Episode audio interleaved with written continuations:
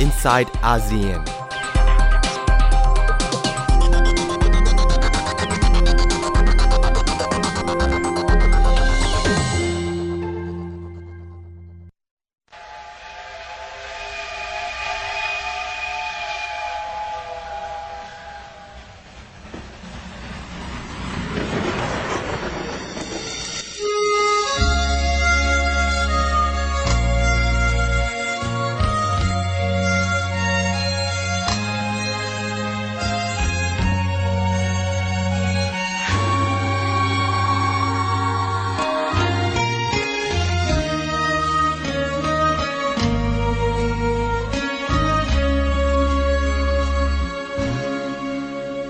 车已经到车站，阮的心头渐渐冻，看人欢喜来接亲人，阮是伤心来相送。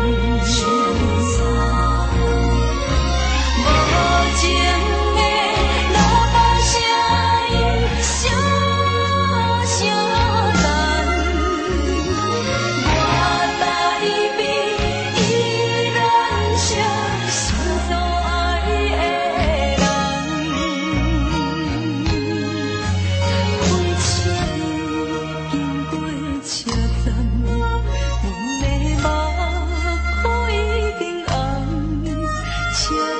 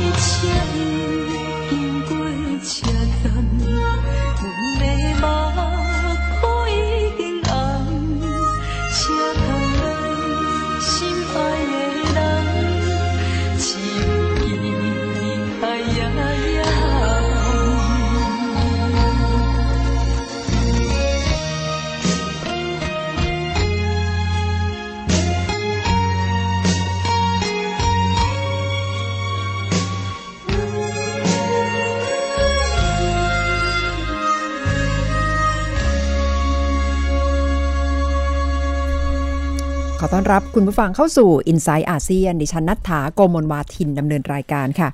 วันนี้เริ่มต้นกันด้วยบทเพลงเกี่ยวกับรถไฟจากประเทศจีนนะคะ สัปดาห์นี้เป็นเรื่องที่ร้อนแรงถกเถียงกันในหลาย ๆ วงการเกี่ยวข้องกับการใช้อำนาจตามมาตรา 44 โดยรัฐบาลคอสช เพื่อจะเดินหน้าการก่อสร้างโครงการรถไฟความเร็วสูง เส้นทางกรุงเทพนครราชสีมา เหตุผลของทางคอสช ระบุว่าต้องการที่จะเร่งรัด การดำเนินการก่อสร้าง ให้เป็นไปอย่างมีประสิทธิภาพสูง เลยต้องตัดสินใจใช้มาตรา 44 พอประกาศออกมา มีข้อท้วงติง มีคำถามตามมามากมายค่ะ ว่าเงื่อนไขที่ไทยและจีนจะเดินหน้าก่อสร้างร่วมกันคืออะไร การเรียนรู้องค์ความรู้ในเชิงเทคโนโลยีที่ไทยจะได้จากจีน มีหรือไม่ แล้วการที่การใช้อำนาจมาตรา 44 จะเปิดโอกาสให้วิศวกรและสถาปนิกของจีนเข้ามาทำงานในไทย โดยที่ไม่ต้องมีใบอนุญาต ประกอบวิชาชีพของคนต่างชาติกำลังสร้างความเดือดเนื้อร้อนใจให้กับสถาปนิกและวิศวกรในไทยอย่างไร เหล่านี้ล้วนแต่เป็นคำถามเกิดขึ้นนะคะ ซึ่งทางนายกรัฐมนตรีพลเอกประยุทธ์จันโอชา ได้ให้ความเห็นเกี่ยวกับเรื่องนี้บอกว่า ตัดสินใจเดินหน้าแบบนี้เพราะว่าเป็นผลประโยชน์ทางเศรษฐกิจ และเห็นว่าไทยต้องการโครงสร้างพื้นฐาน เพื่อที่จะพัฒนาประเทศ ซึ่งที่จริงเรื่องของโครงสร้างพื้นฐานก็เป็นความจำเป็นอย่างหนึ่งนะคะ ซึ่งประเทศไทยต้องการในเรื่องของการเร่ง การลงทุนเม็ดเงินในภาครัฐ เพื่อพัฒนาประเทศ แต่คำถามที่เกิดขึ้นจากทางวิศวกรและสถาปนิกเอง ก็น่าที่จะรับฟังเช่นเดียวกันค่ะ ขณะที่นักการเมืองจากพรรคประชาธิปัตย์ออกมาแสดงความคิดเห็นกันหลาย ๆ คนค่ะ อย่างคุณกอบศักดิ์สภาวสุอดีตรองนายกรัฐมนตรี และอดีตรองหัวหน้าพักประชาธิปัตย์ได้โพสต์ข้อความทาง Facebook บอกว่าตั้งแต่สมัยที่คุณอภิสิทธิ์เป็นนายกรัฐมนตรี เขาเป็นคนริเริ่มโครงการนี้เมื่อ 7 ปีที่แล้วนะคะ ตอนนี้ได้เห็นโครงการกำลังคลอดออกมา บอกว่าหน้าตารายละเอียดของโครงการ แตกต่างจากของเดิมทั้งหมด หลักคิดของคุณกอบศักในเวลานั้นก็คือรถไฟ ความเร็วปกติ ไม่ต้องเร็วแบบหัวจรวด ประหยัดค่าสร้างรางและฐานรากได้ครึ่งหนึ่ง สร้างรางใหม่คู่ขนานกับรางปัจจุบัน ไม่ต้องเวนคืนที่มากเกินจำเป็น ถ้าเป็นรถหัวจรวดความเร็วสูง ต้องเวนคืนที่เพิ่มโดยเฉพาะช่วงทางโค้ง จัดตั้งรัฐวิสาหกิจไทยจีนใหม่ให้เป็นผู้บริหาร เบื้องต้นสร้างเฉพาะรางให้รถไฟจีนที่จะวิ่งมาจากคุนหมิงลาววิ่งผ่าน ส่วนขบวนรถของเราเองก็จะเริ่มทันทีหรือรอเวลาตามความเหมาะสม ใช้หลักคิดแบบประหยัด ตั้งข้อสังเกตว่าวันนี้รัฐบาลทหารกำลังเดินหน้าโครงการรถไฟไทยจีนอย่างสุดหรูกู้เงินเต็มๆ ก่อสร้างรถไฟความเร็วสูงต้องใช้เงินมากทำให้เริ่มสร้างได้แค่กรุงเทพโคราช ส่วนที่เหลือเพื่อเชื่อมต่อไปยังรถไฟจีนโดยข้ามสะพานไปลาวแถวหนองคาย ปล่อยให้เป็นเรื่องของอนาคตของรัฐบาลหน้า หลักคิดของใครผิดใครถูก เวลาเท่านั้นจะเป็นเครื่องพิสูจน์ เป็นความเห็นจากคุณกอบศักดิ์สภาวสุ อีกด้านหนึ่งมีความเห็นจากคุณอภิสิทธิ์เวชชาชีวะ หัวหน้าพักประชาธิปัตย์ด้วยนะคะ ระบุว่าการใช้มาตรา 44 เปิดทางให้ประเทศจีนเป็นผู้สร้างรถไฟความเร็วสูง โดยระบุว่าเป็นความร่วมมือในระดับภูมิภาคเชื่อมโยงกับหลายประเทศตั้งแต่ตอนใต้ของจีน ลาว มาเลเซีย และสิงคโปร์ที่ผ่านมาจึงเป็นการร่วมทุน แต่พอมาเป็นรัฐบาลพลเอกประยุทธ์จันโอชา คิดว่าเป็นโครงการของไทย ทุกอย่างเลยผิดไปหมด เริ่มตั้งแต่เส้นทางแทนที่จะเน้นการเชื่อมโยงกับของจีน ก็เป็นกรุงเทพโคราชทำไปทำมาเป็นระยะทางเพียง 3.5 กิโลเมตร พอไม่ได้คิดในกรอบก็กลายเป็นรถไฟของภูมิภาค ซึ่งก็เป็นความเห็นของคุณอภิสิทธิ์เวชชาชีวะนะคะ และได้ตั้งคำถามถึงความใกล้ชิดระหว่างจีนกับไทย ว่าต้องเข้าใจว่าภายใต้เงื่อนไขหลังรัฐประหาร ฝ่ายตะวันตกทำตัวห่างเหินจากไทย อาจจะกำลังเปลี่ยนแปลงในช่วงของโดนัลด์ทรัมป์ซึ่งก็ยังไม่ชัดว่าจะเปลี่ยนแปลงไปในลักษณะใด ดังนั้นความใกล้ชิดตรงนี้ก็คงจะมีมากขึ้น จีนเองก็มียุทธศาสตร์เชิงรุกที่ชัดเจน โดยมีความร่วมมือขยายบทบาทในภูมิภาค ซึ่งไทยต้องพยายามตั้งอยู่บนความพอดี เพราะว่าเราเป็นมิตรกับทั้งจีน สหรัฐและอีกหลายประเทศในตะวันตก ความพอดีก็คือจะไปเอียงสุดโต่งไปทางใดทางหนึ่งก็คงจะไม่เหมาะ และขณะนี้เห็นได้ชัดว่าเราใกล้ชิดกับจีนมากขึ้นมากขึ้นเรื่อยๆ ต้องคิดต่อไปว่าจะเสียสมดุลหรือไม่ เป็นความเห็นจากคุณอภิสิทธิ์เวชชาชีวะค่ะ เกี่ยวกับโครงการรถไฟไทยจีนสำหรับสภาวิศวกรและสภาสถาปนิก ซึ่งเป็นหน่วยงานที่จะเกี่ยวข้องเป็นบุคลากรสำคัญที่จะเกี่ยวข้องกับเรื่องนี้โดยตรง ออกแถลงการบอกว่า ระบุใบรับรองวิศวกรจีนใช้ได้เฉพาะรถไฟไทยจีน ถ้าไปใช้โครงการอื่น ก็จะต้องถูกจำคุก 3 ปี เป็นแถลงการร่วมที่ออกมาโดยสภาวิศวกร และสภาสถาปนิกนะคะ เกี่ยวข้องกับการที่คอสช ใช้อำนาจตามมาตรา 44 เพื่อให้เดินหน้าโครงการรถไฟไทยจีน โดยมีอยู่ช่วงหนึ่ง มีข้อกำหนดว่าการรถไฟแห่งประเทศไทยทำสัญญาจ้างรัฐวิสาหกิจ ซึ่งเป็นตัวแทนแห่งสาธารณรัฐประชาชนจีน ที่มีประสบการณ์ตรงด้านการพัฒนารถไฟความเร็วสูง ที่ได้รับการรับรองคุณภาพและประสิทธิภาพ โดยจะเป็นการสร้างรถไฟความเร็วสูงช่วงกรุงเทพนครราชสีมา งานที่ทางจีนจะเข้ามาเกี่ยวข้องก็คือ งานออกแบบรายละเอียดโครงสร้างพื้นฐานด้านโยธา งานที่ปรึกษาควบคุม งานการก่อสร้างโครงสร้างพื้นฐานด้านโยธา งานระบบราง ระบบไฟฟ้า และเครื่องกล รวมทั้งจัดหาขบวนรถไฟ และจัดฝึกอบรมบุคลากร ซึ่งทาง สภา วิศวกร และสภาสถาปนิก ระบุว่าพยายามอย่างที่สุดแล้วที่จะแสดงหลักการและจุดยืน เพื่อให้ปฏิบัติตามพระราชบัญญัติวิศวกร ที่กำหนดให้ วิศวกรและสถาปนิกจีนที่ประสงค์จะเข้ามาประกอบ วิชาชีพวิศวกรรม ควบคุมและประกอบวิชาชีพสถาปัตยกรรม ควบคุมในโครงการนี้ ควรจะต้องดำเนินการยื่นคำขอรับใบอนุญาต ระดับภาคีวิศวกรพิเศษ และระดับภาคีสถาปนิกพิเศษ โดยสภาวิศวกรและสถาปนิกจะเร่งรัดช่วยเหลือ และอำนวยความสะดวก เพื่อมิให้เกิดปัญหา ก็แสดงว่าทั้งสองสภาไม่ได้คัดค้านเรื่องนี้โดยตรงนะคะ แต่แสดงความเป็นห่วง เรื่องคุณภาพของวิศวกร และสถาปนิกของประเทศจีนที่จะเข้ามา ในส่วนของไทย สภาวิศวกร และสภาสถาปนิกบอกว่า จะพยายามร่วมกันผลักดันให้เกิดความร่วมมือในโครงการนี้ เพื่อให้วิศวกร และสภาและสถาปนิกไทย ได้รับการถ่ายโอนเทคโนโลยีจากสาธารณรัฐประชาชนจีนอย่างเป็นรูปธรรม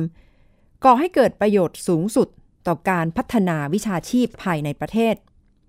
โดยสภาวิศวกรและสภาสถาปนิก จะเร่งจัดทำหลักสูตรฝึกอบรมและทดสอบแก่วิศวกร และสถาปนิกจีน ที่จะเข้ามาประกอบวิชาชีพวิศวกรรม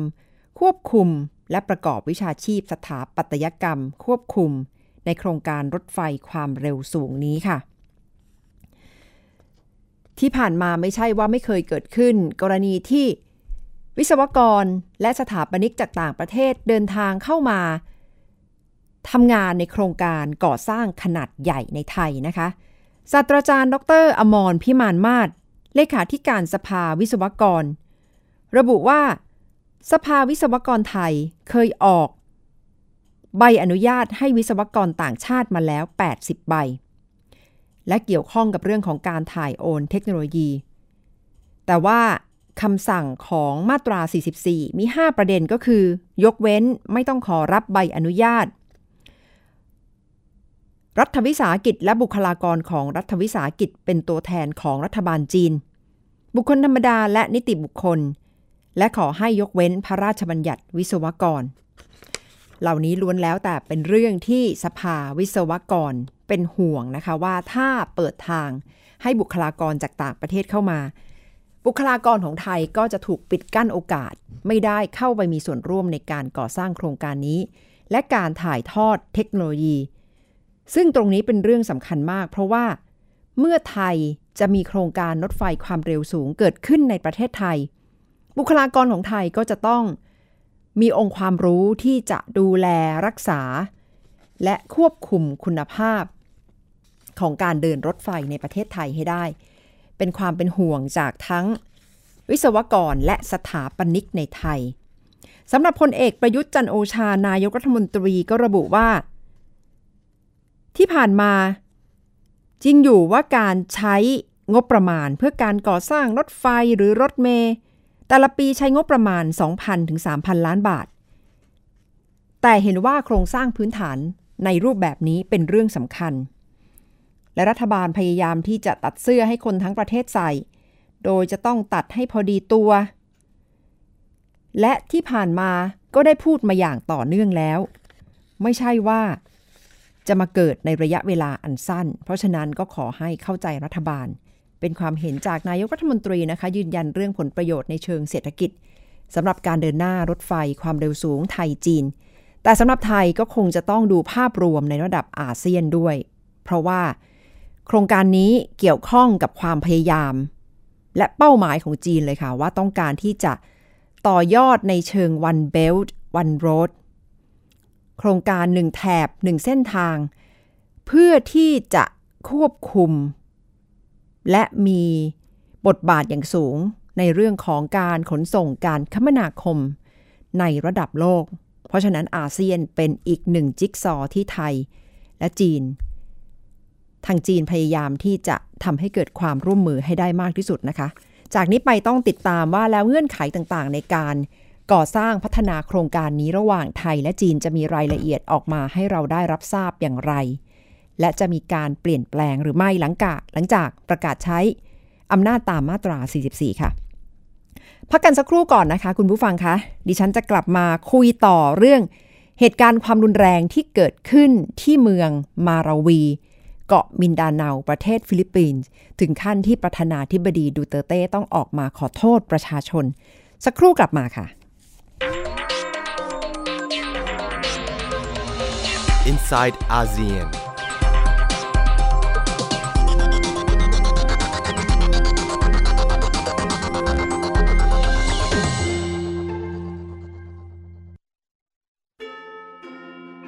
ก้าวใหม่วิทยุไทย PBS หลากหลายช่องทางรับฟังรายการคุณภาพ ฟังและดาวน์โหลดผ่านเว็บไซต์ thaipbsradio.com ผ่านแอปพลิเคชัน Thai PBS Radio บนสมาร์ทโฟน และชมรายการสดผ่าน Facebook Thai PBS Radio สนใจเชื่อมสัญญาณรายการ โทร 02 790 2528 และ 02 790 2529 วิทยุไทย PBS ข่าวสารสาระเพื่อสาธารณะและสังคม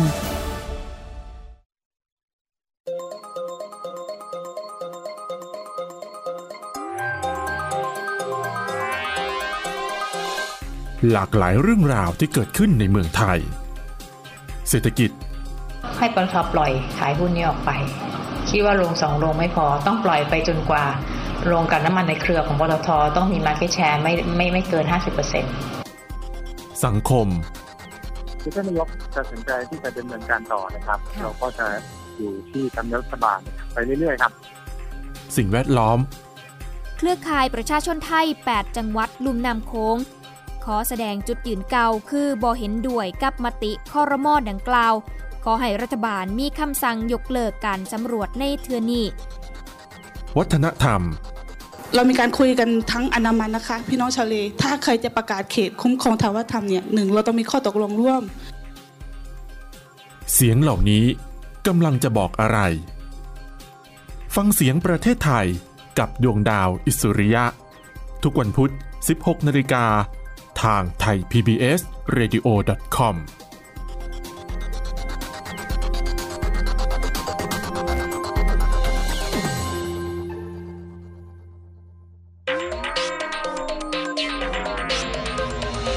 inside ASEAN.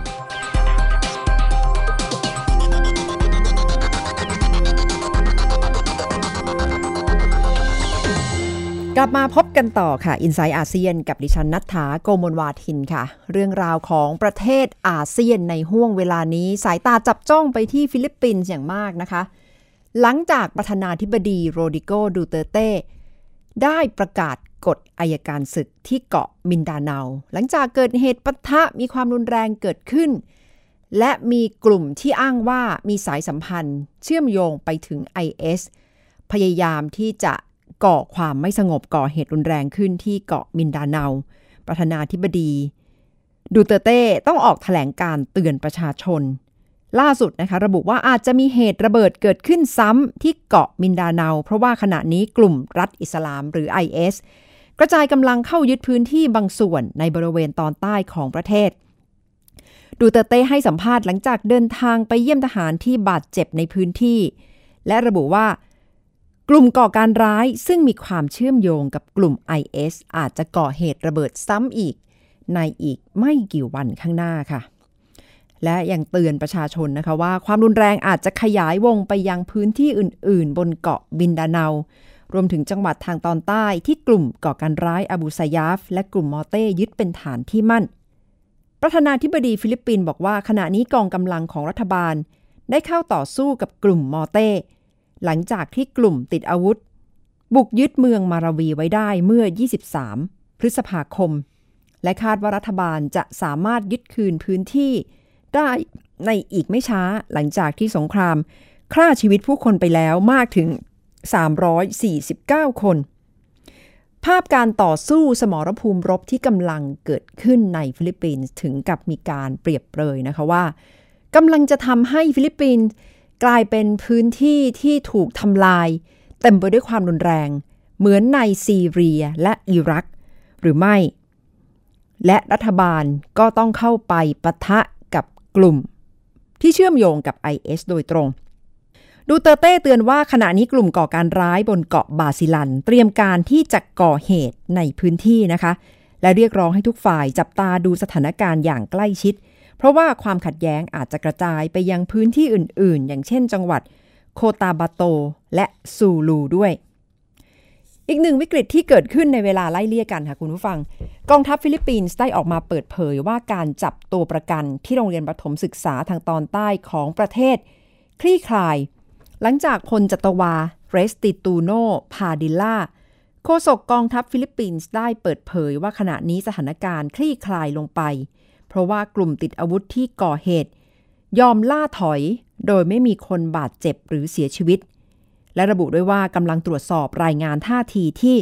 กลุ่มคนร้ายลักพาตัวประกัน 5 คนไปด้วย โดยที่ไม่มีเด็กๆ ตกเป็นตัวประกัน โดยตำรวจรายงานเขาว่ากลุ่มติดอาวุธประมาณ 300 คน จากกลุ่มบังซาโมโร Islamic Freedom Fightersบุกรุกโรงเรียนในเมืองพิกคาวายันทางเหนือของจังหวัดโกตาบาโตบนเกาะมินดาเนา แล้วได้จับนักเรียนเป็นตัวประกัน กลุ่มบังซามโรเป็นหนึ่งในกลุ่มที่ให้การสนับสนุนกลุ่มรัฐอิสลามหรือ IS และสู้รบกับทหารของทางการ แต่ต่อมาทหารเปิดเผยว่าไม่มีนักเรียนถูกจับเป็นตัวประกัน แต่นายกเทศมนตรีเมืองพิกคาวายัน ก็ระบุว่าจะตรวจสอบต่อไปว่ามีความสูญเสีย ชีวิตหรือทรัพย์สินใด ๆ อีกหรือไม่ วันอังคารที่ผ่านมาค่ะ เครื่องบินรบและทหารฟิลิปปินส์ได้ปฏิบัติการกวาดล้างกลุ่มติดอาวุธที่เมืองมาราวี เป้าหมายก็คือต้องการทำงานให้เสร็จสิ้นภายในสุดสัปดาห์นี้ โดยกลุ่มบังซาโมโรร่วมกับนักรบอีกหลายแนวร่วม ที่มีแนวทางสนับสนุนกลุ่ม IS เหมือนกัน เข้ายึดเมืองมาราวี และต่อสู้กับทหารฟิลิปปินส์เข้าสู่สัปดาห์ที่ 5 แล้วนะคะ สัปดาห์ที่ 5 นี้ก็คือนับจากวันที่ 23 พฤษภาคม หมายความว่าเป็นเวลากว่า 1 เดือนแล้วที่การต่อสู้ เกิดขึ้น ผู้คนต้องไร้ที่อยู่อาศัย เป็นแสนคนเลย เสียชีวิตไปแล้ว 349 คน เป็นเหตุการณ์ความรุนแรงที่เกิดขึ้นในภูมิภาคเอเชียตะวันออกเฉียงใต้ และได้เห็นความก่อเนื่องต่อเนื่องโดยตรงกับกลุ่ม IS นะคะสำหรับเหตุการณ์ก่อการร้ายและสถานการณ์ความมั่นคง ในระดับภูมิภาค ซึ่งผู้นำชาติอาเซียนก็คงจะได้ พูดคุยหารือกันอย่างใกล้ชิดมากขึ้น และต้องระวังที่จะต้อง จำกัดวงความเสียหาย ไม่ให้ลุกลามออกไปอย่างระดับภูมิภาคค่ะ ทั้งหมดคืออินไซต์อาเซียนสำหรับวันนี้ค่ะ เราจะลากันไปด้วยบทเพลงจากประเทศจีนอีกครั้งนะคะ เพื่อที่จะระลึกถึงโครงการก่อสร้างรถไฟความเร็วสูงไทยจีน ซึ่งถ้าเป็นไปตามแผนก็จะเดินหน้าในอีกไม่ช้าค่ะ เพราะว่ารัฐบาลไทย ใช้อำนาจตามมาตรา 44 เดินหน้าแล้วสำหรับวันนี้ดิฉันนัฐถาโกมลวาทิน สวัสดีค่ะ 永不休，耗尽了世间事，混作铺铺一片潮流，是喜是愁，浪里分不清欢笑悲忧，成。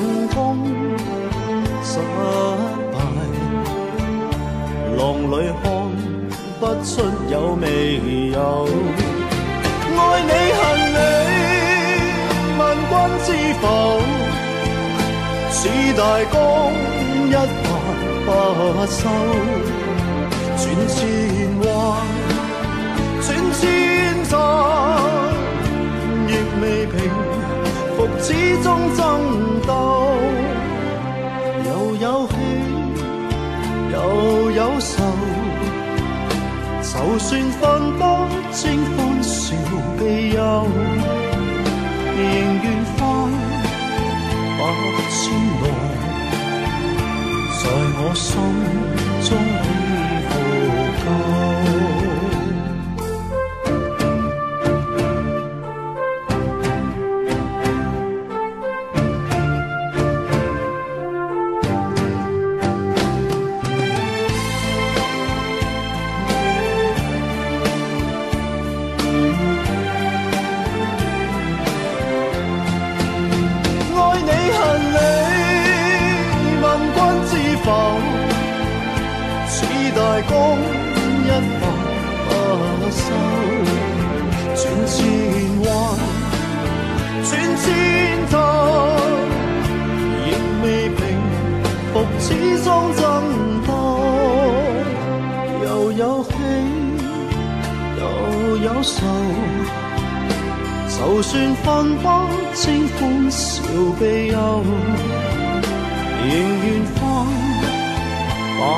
千浪，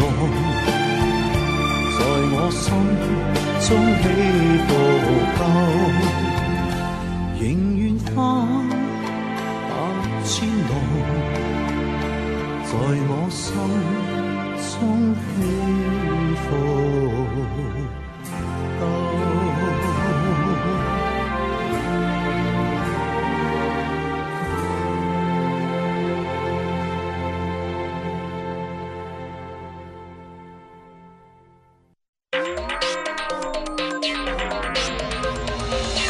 Inside ASEAN.